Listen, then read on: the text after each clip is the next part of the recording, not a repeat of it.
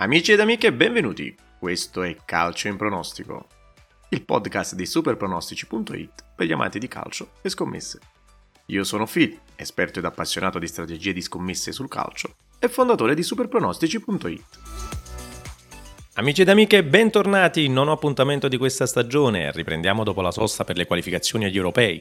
Come sempre, breve bilancio delle scommesse dello scorso weekend, poi analisi, news e pronostici del prossimo turno, scommesse, quelle che vado a piazzare, e chiusura come di consueto con l'angolo dedicato al betting exchange. Come sono andate le scommesse dello scorso turno? Bene, davvero bene, in cassa il terzo raddoppio di fila, bene anche la triplicazione ed una bella schedina fornita come sempre nel canale Telegram, quota 50 bonus compresi. Il raddoppio era costituito da Lecce Sassuolo Gol, finita 1-1, e Genoa Milan X2, finita 0-1. La triplicazione, Genoa-Milan X2 di nuovo, Lazio-Atalanta 1X finita 3-2 e il 2 in Cagliari-Roma finita 1-4. Per quanto riguarda la schedina, quella esclusiva solo per gli ascoltatori del podcast, perdiamo solo l'over di 0,5 primo tempo in Genoa-Milan. Per quanto riguarda tutti gli altri pronostici del campionato di Serie A, come sai vengono pubblicati sul sito nella prima colonna, perfetta praticamente con 10 pronostici su 10. Ma questa ormai è storia, andiamo subito a lavorare per ripeterci, anche questo turno analizzando partita per partita. In settimana c'è stata una notizia sconcertante su diversi calciatori del campionato italiano che a quanto pare scommettono o hanno scommesso sulle partite di calcio. Non entrerò nel merito dell'argomento, per ora però c'è di certo che Fagioli della Juventus va incontro ad una squalifica di sette mesi, il calciatore ha patteggiato, ha ammesso le sue colpe. Sembra che ci siano altri calciatori coinvolti come Zaleschi e Pellegrini della Roma, Zaccagni e Romagnoli della Lazio, e non solo. Aspettiamo che gli inquirenti facciano il proprio lavoro. Se dobbiamo chiederci dove bisogna porre l'attenzione in questa giornata, sicuramente queste sono notizie che sconvolgono l'ambiente e tolgono la serenità al gruppo. Senza questa notizia avrei detto di concentrarci solo sui calciatori che rientrano dalle nazionali, sugli infortuni e sui cambi di panchina. Questi i principali fattori infatti che influenzeranno non poco i risultati di questo turno di Serie A. Nona giornata di Serie A che si aprirà con l'anticipo Verona-Napoli in programma sabato 21 ottobre alle ore 15 e si chiuderà lunedì 23 ottobre con il posticipo Fiorentina-Empoli delle 20.45. Cominciamo quindi questa analisi partendo proprio da Verona-Napoli. I padroni di casa vengono dalla sconfitta subita a Frosinone e non raccolgono punti dal pareggio casalingo contro il Bologna, ben 5 turni fa. Inoltre non vincono da 6 gare, l'ultima vittoria è stata proprio al Bentegodi contro la Roma. Il Napoli deve invece recuperare dalla recente debacle casalinga contro la Fiorentina. Gli azzurri hanno disputato forse la loro peggior partita stagionale, sono stati letteralmente dominati dagli ospiti che hanno meritato ampiamente la vittoria. Non sono mancate le polemiche in casa azzurra per le più che discutibili scelte del tecnico, con moduli improvvisati e sostituzioni a dir poco ambigue, tanto da generare diversi meme sui social. L'allenatore è parso in confusione e, stando alle news, è stato molto vicino all'esonero. Si è parlato infatti molto di Conte, che poi ci ha tenuto a smentire, confermando la volontà di voler restare ancora fermo ed in un secondo momento ha detto di non voler prendere squadre in corsa. Non sarà una gara semplice per gli azzurri che dovranno affrontare anche la gara di Champions martedì a Berlino. Aspettiamoci quindi anche un leggero turnover. Altra notizia importante è l'assenza certa di Osimen per infortunio. Il nigeriano resterà fuori probabilmente più di un mese. Al suo posto dovrebbe giocare Simeone, ma non escluso l'impiego di Raspadori al suo posto. Assenza che si va a sommare a quella di Anghissa. Il Napoli perde in un solo colpo due pezzi da 90.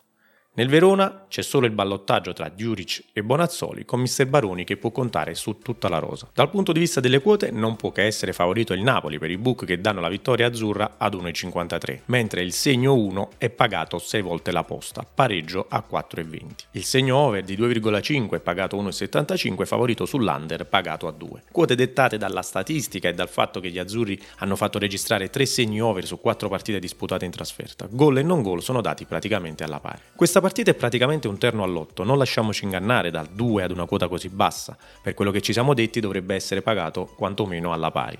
Se dovessi puntare sul Napoli lo farei puntando solo su una vittoria di misura degli azzurri, ovvero un X handicap. Dal punto di vista del gol, mancando Simen e a meno di esploati Simeone o Raspadori, non vedo una partita ricca di gol. Potrebbe prevalere la cautela in questa partita con un primo tempo a reti inviolate. Il copione sarebbe quello in cui il Napoli a fare la partita ed il Verona a colpire in ripartenza. Ma visto il periodo e le assenze non sono sicuro che sarà realmente questo l'andamento della gara e non mi sorprenderei neanche con una vittoria del Verona. Per quanto riguarda i pronostici, under di 1,5 primo tempo, under di 3,5, x primo tempo e x2 più under di 2,5. Torino-Inter i Granata, dopo aver perso nel derby della Mole, ricevono la squadra più in forma del campionato nel momento più difficile. Non vincono infatti da quattro partite, mostrando un'enorme difficoltà a trovare la via del gol. Nonostante l'acquisto di Zapata, un solo gol segnato nelle ultime quattro uscite. Cambia poco per le partite tra le mura amiche, in cui i gol segnati sono appena due in quattro gare disputate, in cui però emerge un dato positivo, ovvero un solo gol subito. I nerazzurri sono agli antipodi con ben 21 gol fatti in appena 8 giornate, 3 vittorie su 3 partite giocate in trasferta, ma sentite qua, due segni under di 2,5 ed un solo segno over di 2,5, ovvero lo 0,4 di Saler. Questo è un dato interessante, è anche vero che le altre avversarie erano Empoli e Cagliari, che non stanno brillando affatto per occasioni gol. L'Inter è reduce dal pareggio casalingo con il Bologna che vorrà sicuramente riscattare, ma così come il Napoli anche l'Inter dovrà dosare le energie in vista dell'impegno europeo alle porte. Al Meazza infatti arriverà il Salisburgo, un avversario da non sottovalutare. Il Torino ha sofferto molto con squadre che si chiudono in difesa, vedi Genoa, Cagliari o Verona. A differenza di queste squadre, l'Inter scoprirà il fianco per vincere la partita. Questo potrebbe dar modo a Granata di avere qualche occasione in più rispetto alle ultime uscite casalinghe contro avversari arroccati in difesa. Nonostante tutto, credo che alla fine a portarla a casa saranno gli uomini di Inzaghi, che sono in fiducia e se passano in vantaggio potrebbero controllare tranquillamente la gara e colpire in contropiede.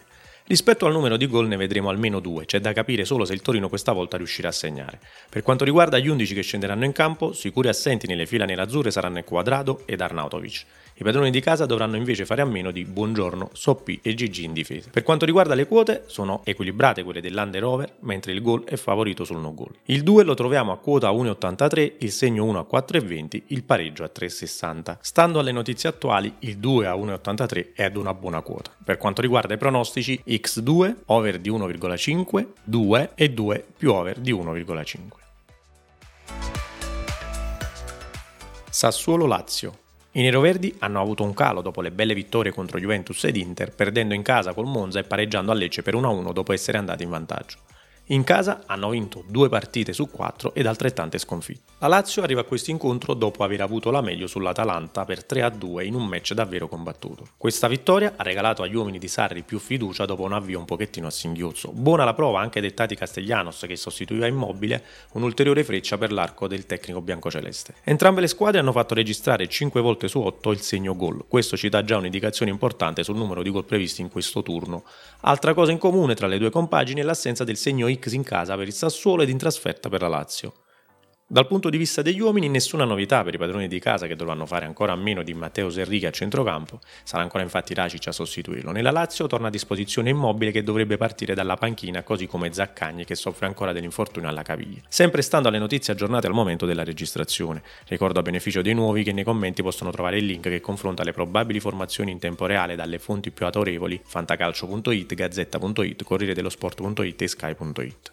Dal punto di vista delle quote, in lavagna l'esito finale è praticamente equilibrato, un pelino spostate a favore forse degli ospiti. L'1 è dato infatti a 2,75 mentre il 2 a 2,40. Il pareggio lo troviamo a 3,60. L'over di 2,5 a 1,60 mentre l'under di 2,5 a 2,25. Il gol per entrambe è pagato a 1,50, il no gol a 2,50. Concordo pienamente con i bookmaker stavolta, ci sta che le quote siano equilibrate sia per 1x2, così come è normale che siano favoriti segni over e gol. Unico appunto, ricordiamoci che la Lazio dovrà giocare nuovamente mercoledì, anche se Sarri predilige il campionato e schiererà sicuramente la formazione migliore in suo possesso. Sicuramente le assenze da primo minuto di Zaccagni e Immobile incideranno sul risultato, quindi occhio alle ultime news. Pronostici over di 1,5, over di 0,5 primo tempo, gol e 1-2 più over di 2,5. Non credo infatti che il pareggio possa essere un esito finale per questa partita. Roma-Monza un solo punto separa le due squadre, 12 Monza, 11 Roma. I giallorossi hanno battuto di recente Frosinone e Cagliari dopo la brutta sconfitta ad opera del Grifone. Anche il Monza arriva a questa partita con due vittorie. Cinica quella per 1-0 sul campo del Sassuolo, autorevole quella per 3-0 sulla Salernità. Dopo un primo periodo di sofferenza, il Monza sembra aver trovato la quadratura giusta. Mister Palladino continua a puntare sulla fase difensiva più che su quella offensiva, con due gol subiti nelle ultime 5 gare, nelle quali hanno raccolto 3 pareggi e 2 vittorie. Contrariamente alle solite statistiche delle squadre dello Special One, la Roma continua a essere tra le squadre che hanno fatto registrare più spesso i segni over di 2,5 e gol per entrambe le squadre. Dal punto di vista degli uomini, nei padroni di casa sembrano certe le assenze di Dybala e Pellegrini che si aggiungono a già lungodeggenti Abram e Kumulla. Nei Brianzoli mancherà solamente Caprari. Riguardo alle quote, il segno 1 è favorito e lo troviamo a 1,65, mentre il segno X è pagato a 3,80, il 2 è a quota 5,20. Equilibrio per le quote relative ai gol, sia dell'under over che del gol non gol. Dopo tanti segni over di 2,5, effettivamente potremmo trovarci di fronte ad una partita estremamente chiusa e con le assenze di Pellegrini e di Bala viene meno anche la fantasia e quindi la scintilla che può accendere il match. Come detto, non mi aspetto un match emozionante e non mi aspetto un gol nella prima parte di gara. Se dovesse esserci il gol nella prima parte di gara, allora potremmo vedere anche un match emozionante. La Roma gioca in casa e cercherà sicuramente di vincere la partita, ma senza l'estro di Pellegrini e di Bala rischia di essere troppo prevedibile. Prevedo un primo tempo con al massimo un gol e solo eccezionalmente tre gol al termine dei 90 minuti. Se la Roma riesce a vincere, lo farà con al massimo un gol di scarto, 1-0, 2-1. Pronostici: under di 1,5 primo tempo, under di 3,5, 1 finale della Roma e X primo tempo. Bologna-Frosinone il recente pareggio a Milano contro l'Inter restituisce un po' di giustizia ai risultati dei rossoblù che hanno raccolto molto meno rispetto a quanto visto sul campo. Il Frosinone, che continua ad impressionare, ha battuto il Verona per 2-1 nell'ultima uscita casalinga. Vittorie di misura ma convincenti dei ragazzi di Mister Di Francesco, che sicuramente sono tra le squadre che giocano meglio in questo campionato insieme al Bologna. Il Bologna non perde da 7 gare, il Frosinone è la seconda squadra per numero di segni e gol, mentre il Bologna è la seconda per numero di pareggi seguita proprio dal Frosinone. Dal punto di vista negli uomini, nel Bologna continueranno a mancare Christiansen, Lukumi e Posch in difesa. Nei Ciociari, ancora assenti a Roy, Caio Giorgio potrebbe andare in panchina. Che partita mi aspetto? È difficile dirlo, se guardo le ultime uscite esterne del Frosinone, finite tutte per segni under di 2,5, dovrei aspettarmi una partita da under, ma credo che il Bologna si sbilancerà nel tentativo di vincere e se il Frosinone avrà gli spazi a disposizione, allora potremo assistere ad un match in cui entrambe le squadre giocheranno a viso aperto e ci saranno almeno due gol. Se dovesse azzardare anche quattro, ma vediamo cosa pensano i Bu. Per quanto riguarda il segno finale al termine dei 90 minuti regolamentari, sono a favore del Bologna che viene quotato a 1,75 contro il 2 che è quotato a 4,70. Equilibrio nei segni under over di 2,5 a 1,85 e equilibrio anche sui gol non gol. Stando alle quote, i risultati previsti dai book sono 1-1 e 2-0. La mia idea è che le squadre si affronteranno a viso aperto e e quindi ci sarà spazio anche per il Frosinone di fare qualche gol. Pronostici over di 1,5, over di 0,5 primo tempo, gol per entrambe, x2 più over di 1,5. Salernitana Cagliari. Penultima ed ultima in classifica, con 3 e 2 punti rispettivamente, detengono anche il record negativo di prima e seconda peggior difesa del campionato, con 17 e 16 gol subiti, con appena 4 e 3 gol fatti. C'è ancora tempo per recuperare, ma questa partita è già un crocevia importante per entrambe perché una vittoria può rimettere in carreggiata per la salvezza. I Granata arrivano a questa sfida dopo la cocente sconfitta subita a Monza per 3-0, a farne le spese è stato infatti il tecnico Paolo Sosa. Al suo posto subentra Pippo Inzaghi che avrà l'arduo compito di riprendere anche l'ambiente oltre che i calciatori. I rossoblù arrivano a questa partita dopo quattro sconfitte di seguito, l'ultima ad opera della Roma per 1-4. Sebbene le squadre stiano più o meno nella stessa condizione, c'è una sostanziale differenza nel calendario, perché se la Salernitana ha affrontato Roma e Inter come squadre top, il Cagliari ha affrontato, oltre alle due già citate, Atalanta, Milan e Fiorentina. Ed è per questo motivo che Claudio Ranieri non è stato ancora esonerato. Che partita dobbiamo aspettarci e quali scenari?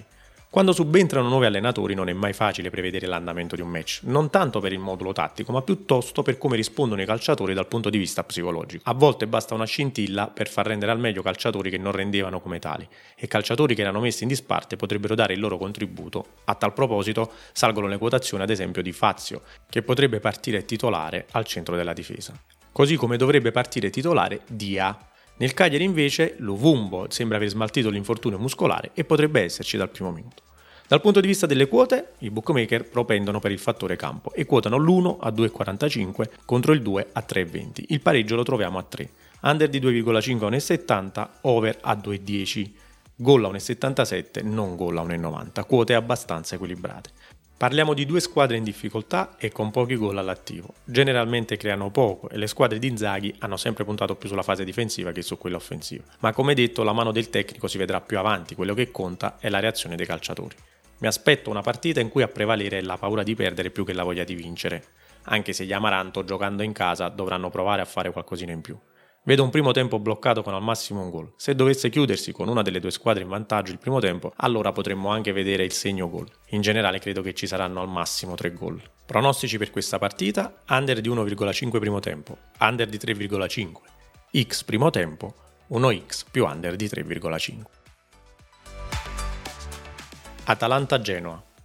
Gli uomini di Gasperini hanno perso all'Olimpico per 3-2 in una partita davvero bella e divertente avevano ripreso il match dopo essere andati sotto per 2-0 e sono capitolati a 8 minuti dal termine. Il Genoa ha perso in casa contro il Milan in una partita avara di emozioni e senza il bomber Reteghi. Sconfitta arrivata con un gol nei minuti finali davvero molto discutibile. Voglio aprire una piccola parentesi portando avanti una battaglia personale nel nostro interesse perché siamo ancora alle prese con un caso VAR davvero indecente. Chi mi segue sa da un po' che sono contrario a questo tipo di gestione del VAR, nonostante adesso escano fuori dopo una settimana gli audio che stanno dietro la decisione, cosa che non ha senso, perché se l'obiettivo è dare trasparenza, non è certo se selezionando gli audio a distanza di una settimana che si riesce a dare trasparenza. In America, durante le partite di NBA, quando si guardano le immagini all'on field review, gli arbitri discutono e tutti possono ascoltare e sentire la decisione in diretta. Sottolinea in diretta ascoltando in tempo reale qual è la motivazione dietro quella decisione. In Italia diamo sempre spazio ad insinuazioni. Come ho già ripetuto altre volte, questi episodi, oltre a falsare il campionato ed avere un impatto negativo, soprattutto dal punto di vista psicologico su chi lo subisce, rendono più complesse le nostre analisi. Questo è un caso capitato nei minuti finali e potremmo considerarlo come un pareggio e non una sconfitta del Genoa. Ma quando episodi del genere capitano a partita in corso, quando c'è ancora molto da giocare, alterano quello che è l'andamento della gara. Dal momento che investiamo soldi, è anche giusto tenere correttamente in considerazione ciò che succede realmente, non lasciarsi prendere da tifo o simpatia per l'una o per l'altra squadra, altrimenti le analisi saranno falsate e non saranno poi propedeutiche a quelle che è il match successivo. Qui analizziamo per poi investire ed è già complesso così com'è. Chiudiamo questa parentesi e torniamo alla gara. L'Atalanta non perde in casa in campionato da 5 partite ed arriva da 3 segni no gol consecutivi. Il Genoa è la seconda squadra in trasferta per segni under di 2,5 e no gol. Nei rossoblù risulta ancora indisponibile nel momento in cui sto registrando Retegui e ci sono seri dubbi sul suo impiego. E se l'argentino è in dubbio sono assenti sicuri invece lo squalificato Martinez in porta, al suo posto dovrebbe giocare Leali. Strottman e Messias infortunati, per cui Gilardino potrebbe riproporre il 4-1-4-1 con Gudmuston falso 9 supportato dall'ex di partita Malinowski. Nei padroni di casa certe le assenze del lungodegente Touré e di Coppo Miner, in dubbio invece Toloi, in questo caso è semplice prevedere il copione della partita con l'Atalanta all'attacco ed il Genoa pronto a ripartire. Se l'Atalanta la sblocca subito potremmo assistere ad una partita ricca di gol, bisognerà però fare attenzione alle ultime news perché le assenze o meno di Retegui farà la differenza per come giocherà il Genoa. Con Retegui in campo anche il segno gol diventa più appetibile. Dal punto di vista delle quote, ad essere favorita è ovviamente la squadra di casa, quotata a 1,55, pareggio a 4,20, vittoria del Grifone a 5,80. Favorito l'over di 2,5 sull'under, rispettivamente a 1,75 e 2. Equilibri tra i segni gol e non gol. Dal punto di vista dei pronostici, over di 1,5, over di 0,5 primo tempo, 1 più over di 1,5 ed 1 più gol. Milan-Juventus e siamo così arrivati a quello che è il big match di giornata. Il Milan capolista arriva a questa partita dopo la vittoria a fatica nei minuti finali sul campo del Genoa. Abbiamo già discusso l'episodio VAR nell'analisi della partita precedente. I rossoneri hanno collezionato 7 vittorie ed una sconfitta in questo avvio di campionato segnando 16 gol e subendone 8, 5 dei quali nel derby contro l'Inter. Altra nota da segnalare, il Milan va a segno in casa da ben 11 partite consecutive. I bianconeri terzi in classifica con 17 punti frutto di 5 vittorie, 2 pareggi ed una sconfitta, arrivano a questa gara dopo aver vinto il derby della Mole per 2-0. Hanno all'attivo 14 gol contro i 6 subiti. Solo l'Inter ha fatto meglio con 5 gol subiti. È importante notare che stiamo parlando di due squadre che hanno un reparto difensivo che subisce molto poco. Pioli non può contare sulla migliore formazione, viste le assenze di Magnan e Hernandez per squalifica assenze che vanno a sommarsi a quelle di Bennaser e Ciuccuezze. Difficile anche il recupero di Krunic. In porta giocherà sicuramente Sportiello, mentre a difesa al posto di Teo Hernandez dovrebbe giocare Florenzi. A centrocampo ancora Adli se Krunic non dovesse recuperare.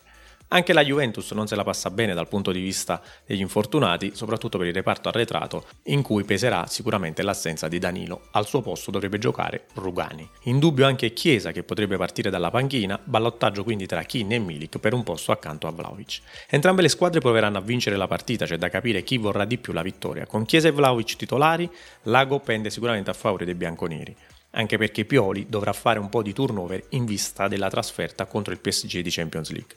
Nel caso in cui Chiesa non dovesse giocare, allora sono più per il pareggio. Ad ogni modo ho visto un Milan già in difficoltà contro il Genoa e le assenze importanti come quelle di Magnan e Hernandez peseranno molto. I book non la pensano esattamente come me, infatti danno favorito il Milan a 2,15 contro il 3,45 della Juventus. Il pareggio viene pagato a 3,55. Favorito il segno under di 2,5 a 1,65 rispetto all'over al 2,10. Gol e non gol sono più o meno alla pari. Come detto mi aspetto una partita aperta ma non ricchissima di gol, propendo per la doppia chance X2 a causa delle assenze di Magnan e Teo Hernandez e dell'imminente incontro di Champions. La Juventus deve preoccuparsi solo del campionato non avendo le competizioni europee, può concentrarsi tranquillamente su questa gara e. Allegri può schierare la formazione migliore. Pronostici under di 3,5, X2, gol X2 più under di 2,5. Udinese Lecce. Nonostante gli scarsi risultati, Mister Sottil siede ancora sulla panchina friulana, ma quello di questa domenica sarà sicuramente un test importante anche per il suo futuro. L'Udinese non vince da 12 gare, occupa la quart'ultima posizione e ha collezionato in questo campionato solo 5 punti in altrettanti pareggi, ultimo dei quali lo 0-0 sul campo dell'Empoli, in cui si è rivisto Samarzic, l'unico a dare un po' di verba alla manovra offensiva friulana, che ha segnato solo 4 gol in questo avvio di campionato. Il Lecce ha disputato un buon campionato fino a questo momento, si trova infatti nella parte alta della classifica con 12 punti, frutto delle 3 vittorie, 2 sconfitte e 3 parigi. L'ultimo in casa contro il Sassuolo nell'ultimo turno di campionato. Il Lecce è nella top 3 per numero di pareggi. Dal punto di vista degli uomini, i padroni di casa hanno ancora l'infermeria piena, fermi tutti gli attaccanti, compresi i nuovi acquisti Davis e Brenner. Deulofeu resta ormai un mistero. Nel Lecce invece dovrebbe mancare solo Dermacu, questo per quanto riguarda gli infortunati. L'Udinese si affiderà ancora una volta alla coppia Luca-Toven, mentre dovrebbero partire dal primo minuto Lovric e Samargic a centrocampo. Il Lecce schiererà la formazione tipo con Alquist e Strefezza ai lati di Krstovic. Saranno i padroni di casa a fare la partita così come contro il Genoa, ma dovranno fare attenzione alle ripartenze dei Salentini che sono molto pericolosi. Certo la presenza contemporanea di Samarzic e Lovric alza la qualità del palleggio e di conseguenza anche quella della manovra offensiva. Dovesse sbloccarsi subito nel primo tempo la partita può diventare anche da segno over di 2,5. Diversamente, dovesse finire 0-0 andiamo addirittura incontro a una partita con al massimo un gol. Rispetto alle quote, anche in questa partita prevale il fattore campo, con l'1 dato a 2,15 rispetto al 2 a 3,25, pareggio a 3,45. L'under di 2,5 è pagato 1,70 mentre l'over a 2,10 gol e non gol ancora alla pari. L'impiego dal primo minuto di Samarzic e Lovric mi fa dar ragione alle quote dei bookmaker, ma le notizie vanno verificate a ridosso della gara. Propendo quindi per la doppia chance 1x. Visti i tanti pareggi delle due squadre non mi sorprenderebbe un ennesimo pareggio, ma preferisco puntare sulla vittoria dei friulani. Pronostici 1x, over di 1,5, 1 ed 1 primo tempo. Fiorentina-Empoli come detto, il derby toscano chiude questo nono turno di Serie A. La Viola sta facendo davvero grandi cose, la recente vittoria al Maradona dà concretezza al cammino fatto fino a questo momento. In casa i Viola non perdono da 11 partite. In questo campionato ne ha vinte 2 su 3, la striscia positiva per ora è arrivata a 5 risultati utili. Nel complesso 5 vittorie, 2 pareggi ed una sconfitta a San Siro contro l'Inter. A Mister Italiano non possiamo che fare i complimenti. Chapeau. Discorso diametralmente opposto per l'Empoli, che solo dopo l'avvento di Andrea Zoli ha iniziato a segnare e raccogliere punti, facendo guadagnare fiducia alla squadra. Il neotecnico ha raccolto 4 punti in 3 gare a dispetto delle 5 partite precedenti in cui l'Empoli non aveva segnato, perdendole tutte. L'ultimo pareggio in casa con l'Udinese, in una partita equilibrata, ha iniziato a far vedere sprazzi di gioco. Un dato da tenere in considerazione sono i segni no goal, in cui l'Empoli è prima, così come prima per segni under 2,5. In trasferta detiene il record negativo di difesa più perforata e peggiore attacco, nessun gol segnato. A preoccupare in casa Empoli sono le condizioni di Baldanzi, calciatore non importante, di più. È sicuramente calciatore che può spostare l'asticella in questa squadra e se non dovesse farcela al suo posto giocherà Kovalenko. In attacco ballottaggio tra Cancellieri e Cambiaghi per un posto accanto a Caputo. Stessi 11 del Maradona invece per mister italiano che farà meno degli infortunati di vecchia data Dodò e Mina. Come sempre sulla destra ci sarà Caiodè. La Fiorentina dovrà giocare giovedì nuovamente in Conference League. La partita è facile da leggere, tuttavia parliamo sempre di un derby. I derby sono affascinanti perché ancora più imprevedibili. Visto il momento delle due squadre, solo la sindrome del braccino corto potrebbe impedire ai padroni di casa di non vincere. L'Empoli dovrà tirare fuori il massimo se vuole provare a far punti in questa partita. Non dovrà sbagliare nulla ed essere perfetta. Tuttavia, un punto debole questa Fiorentina sembra averlo. I secondi tempi non sono sempre all'altezza dei primi tempi. Molto dipenderà da quanto turnover farà Italiano, ma per questo bisogna attendere le formazioni ufficiali. Quello che non dovrebbe mancare è il gol anche per gli ospiti, che possono finalmente cancellare quello zero gol fatti in trasferta. Mi aspetto almeno un gol da entrambe le parti. Per quanto riguarda le quote, segno 1 a 1,45, pareggio a 4,50, vittoria dell'Empoli a 6,60, over di 2,5 a 1,65, under di 2,5 a 2,15, gol a 1,77 non gol a 1,95. In questo caso sono pienamente d'accordo con gli analisti, anche statisticamente il segno gol ci può stare. Over di 1,5, 1, gol e 1 più gol i pronostici per questa partita. Chiusa questa complessa analisi, un unico reminder, ricordate che le informazioni che fornisco all'interno del podcast sono relative al momento in cui registro. Per notizie e informazioni dell'ultimo minuto consulta sempre le ultime news. Passiamo alle scommesse che vado a piazzare partendo dal raddoppio di giornata. Il raddoppio che ho scelto per questa giornata è Sassuolo-Lazio, gol per entrambe, Fiorentina-Empoli 1, sviluppa quota 2,15. Per quanto riguarda la triplicazione, Milan-Juventus X2 a 1,62, Roma-Monza 1 a 1,72, Fiorentina Fiorentina-Empoli over di 1,5 a 1,17, sviluppa quota 3,26. Per quanto riguarda la schedina esclusiva solo per te che ascolti il podcast, Torino-Inter 2 a 1,77, Sassuolo-Lazio gol a 1,48, Roma-Monza 1 a 1,72, Bologna-Frosinone gol a 1,75, Milan-Juventus gol a 1,82, Fiorentina-Empoli 1 ad 1,45. Sviluppa quota 22 bonus compresi.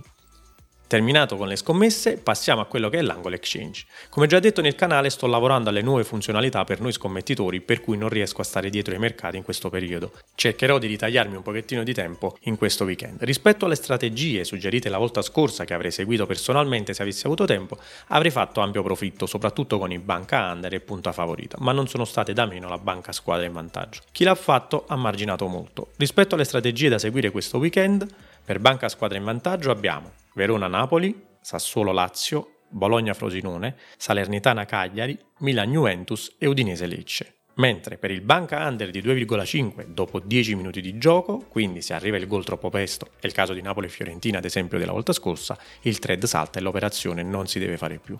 Per quanto riguarda eh, il banca under abbiamo Verona-Napoli, Sassuolo-Lazio, Bologna-Frosinone, Atalanta-Genoa e Fiorentina-Empoli. Riguarda invece la strategia punta favorita, Torino-Inter, Roma-Monza e Fiorentina-Empoli. E con quest'ultima strategia abbiamo terminato anche l'angolo dell'exchange e siamo giunti alla fine. Spero che la puntata sia stata davvero interessante e ricca di spunti. Grazie davvero per avermi ascoltato, ti ricordo di supportarmi con un like un'iscrizione al canale e ricordo che in descrizione trovi tutti i link sia ai canali social, canale Telegram, alle pagine delle classifiche speciali, di classifica over, della classifica under per quanto riguarda la Serie A ed anche delle probabili formazioni in tempo reale. Ti invito come sempre a condividere la tua opinione su YouTube o su Spotify, ti risponderò o nel prossimo podcast se richiede un approfondimento oppure direttamente nei commenti. Come sempre ti ricordo che il gioco è vietato ai minori, può causare dipendenza patologica e ricordati di giocare solo su siti concessioni ADM. Al prossimo appuntamento, ciao!